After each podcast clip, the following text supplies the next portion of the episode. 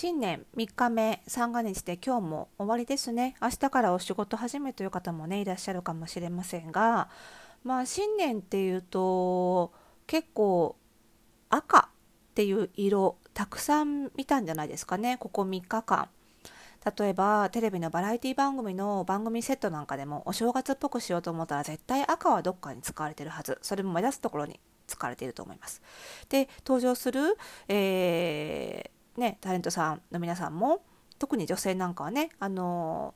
お着物着てたら結構な確率で赤が入っていると思いますしね。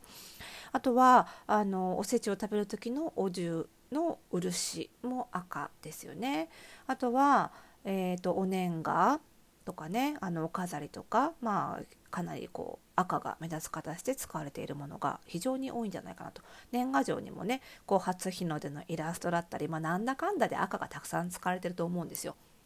赤って非常におめでたい色こう見る人にああめでたいなっていう気持ちを呼び起こす色なんですよね。と同時にこうエネルギーを感じさせる色でもあります赤は火の色炎の色なので、まあ、そこから連想して非常に強いエネルギーを感じさせる効果があるんですよね。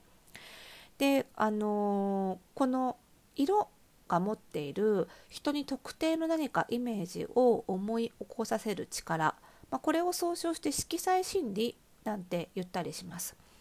あの心理学分野の一分野ですけれども私があの大学時代にね専門で研究してた分野でもあります色彩心理ですね。えーとまあ、おめでたいっていうイメージとかあの強いイメージだけじゃなくってね例えば赤っていうとこう暖かさも赤感じますよね赤い色からは。色自体には温度はないにもかかわらず温かみを感じるその逆に青い色を見ると冷たさを感じたりもする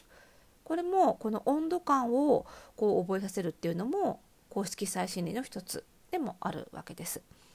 あの面白い話があるんですけどあの飲み物の自動販売機あるじゃないですか。あれこの時期は温かい飲み物と冷たい飲み物が両方売ってますよね。で温かいっていう書いてある方はだいたい赤い背景に白い文字で温かいって書いてあったりかいってなんかこう伸ばすふにゃって 温かいって書いてあってで冷たい方には青い背景に冷あの白い文字で冷たいなんて書いてあったりすると思うんですけどこれね背景色逆にすると間違えて買う人続出するんですよ。つまり温かい方を青色の背景にして冷たい方を赤色の背景にする。そうすると冷たい方をホットドリンクだと思って買ってしまう人そして温かい方を冷たいコールドと思って買ってしまう人が続出する、まあ、これぐらいその色のイメージの方が言葉の意味よりも早く届く、まあ、それぐらい色彩心理って非常にあの人のこう物事のこう認知というかな決断とかあのに非常に強い影響を及ぼすものなんですよね。なのでまあ、それこそ今言ったようなあの自動販売機の表示もそうですしいろんな場所で活用されているのが色彩心理学なんですがなぜかねアパレルではあんまり使われないんですよ。あのこの色が流行色だとかねでもちろんそのあの今年は暗い印象があったから光をイメージする黄色が流行色だみたいな話はするんですけどもあんまりそれ以上突っ込んで例えばこの人は今気持ちが落ち込んでるからこの色を着た方がいいみたいな提案ってあんまりアパレルメーカー側からはしないですしあの雑誌ファッション雑誌でもあんまりないんですよね。デザイン的な色使いの話とかあとは外見的に似合う似合わないっていう話なんかはするんですけれども色彩心理はあまり取り入れられてこなかった。それはアパレル領域アパレル業界に心理学の領域の専門家があんまりこれまで入ってこなかったからっていうことが一番大きいんじゃないかと思うんですけども、まあ、だからこそ私がこう啓蒙活動というかねそうややらせていただいてるんですけどだからこう似合う色その外見見た目に調和するっていう意味での色の力ばかりが重視されてその心にどういう影響を及ぼすかっていう側面はあまり考えられてこなかった結果いろんなね悲劇が実は結構起こっていてあのここ最近ねあのすごく私のところにもパーソナルスタイリングのお客様から相談が増えてることがあるので今日はちょっとその辺りのお話をしてみたいと思いますそれではスタートです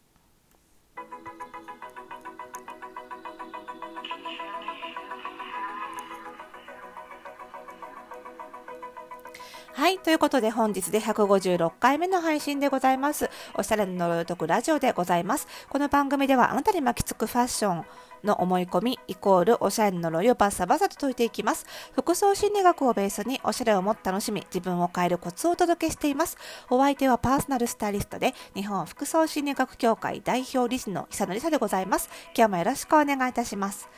はい、どうでしょうかね。そろそろね、通常モードに皆さん戻りつつある頃でしょうかということで、まあちょっとどうでしょうね、緊急事態宣言も出るのか出ないのかみたいな感じですけれども、まあそろそろね、また、あの、会社に行ったりとかね、人に会う機会が増える方も多いんじゃないかということで、今日は、あの、色のお話をちょっとしようかなと思ったんですけど、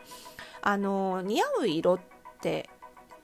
よく聞くと思うんですけどねあの似合う色あの似合う色ってどういう定義かっていうとその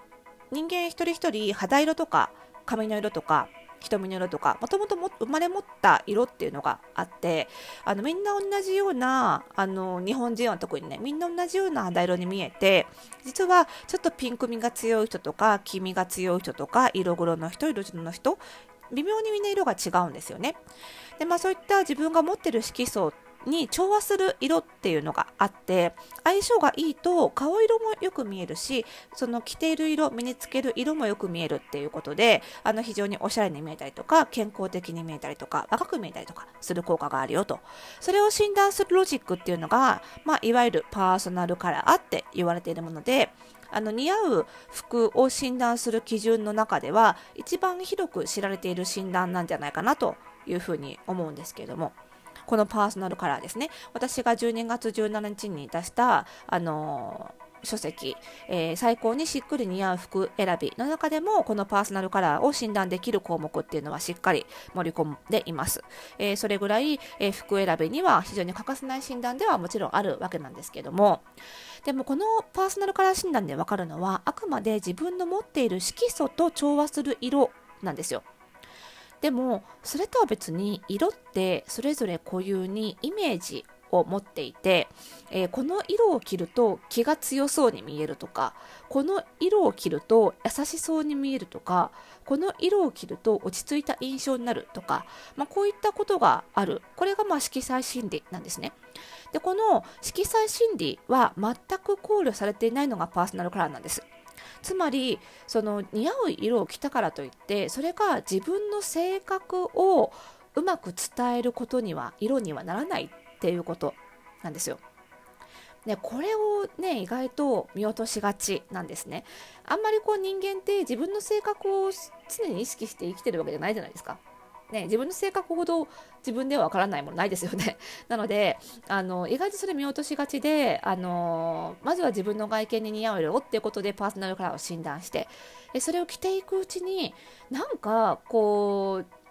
自分の本来のキャラじゃないねあの役割を求められるようになっちゃったとかあとは第一印象の場面、まあ、一番分かりやすいのがね婚活のシーンとか合コンとかだと思うんですけどそういうところであの全然ねあの自分は派手なタイプではないのにまるさんは僕みたいな地味な人とはちょっとあれなんじゃないかなって言われることが多くなったとかなんかすごいお金がかかりそうって言われるとかね。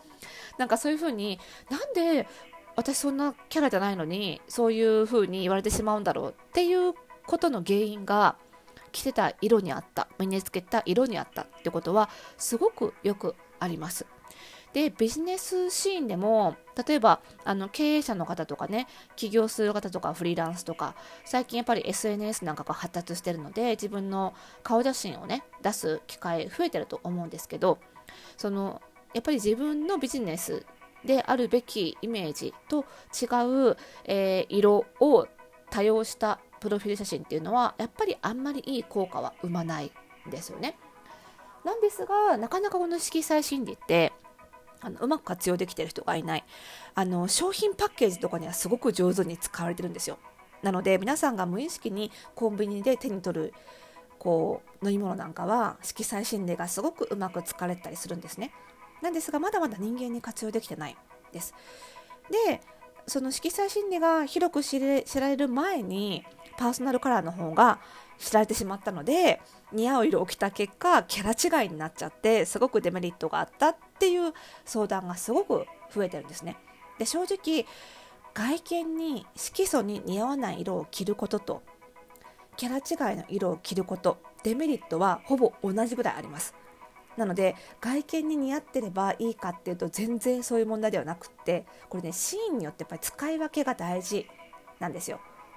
ですしあとはあのパーソナルカラーでね特定のタイプに診断されてもちろんそのタイプによってどうしてもね演出しやすいイメージキャラクターっていうのはあるんですけど別イメージもあのちゃんと専門的な色彩心理の知識があれば演出することはできるんですよ。つまり似合う色と自分の表現したいキャラクターを両立させる方法っていうのもあるにはあるんです。ただパーソナルカラーの勉強をしかしていないとそれはできないっていうことになるので特に昨今オンラインで対面する機会が増えてるじゃないですか。で正直オンラインだとあのキャラ違いの色を着てるデメリットのが大きいです。あの顔色はあんまり見えなくなってしまうので対面に比べると。なんでキャラ違いの色のデメリットのが大きいのでやっぱりねぜひ2021年皆さんにもっと色彩心理学を知っておいてもらいたいなと思うんですよ。なので、えーと、今月のねあの私のやってるファッションコミュニティ服装心理ラボの月テーマが色彩心理学ファッションに生かす色彩心理学ということでこれをテーマにねどう使っていくのかどんな色彩心理があるのかこれをメールレッスンとあの動画レッスンでね教えていきますので、えー、ぜひ気になる方は服装診ラボ入会してみてください、えー、今日の入会でね火曜日の初回のメールレッスンに間に合いますのでぜひぜひ番組概要欄にある URL から入ってみてください。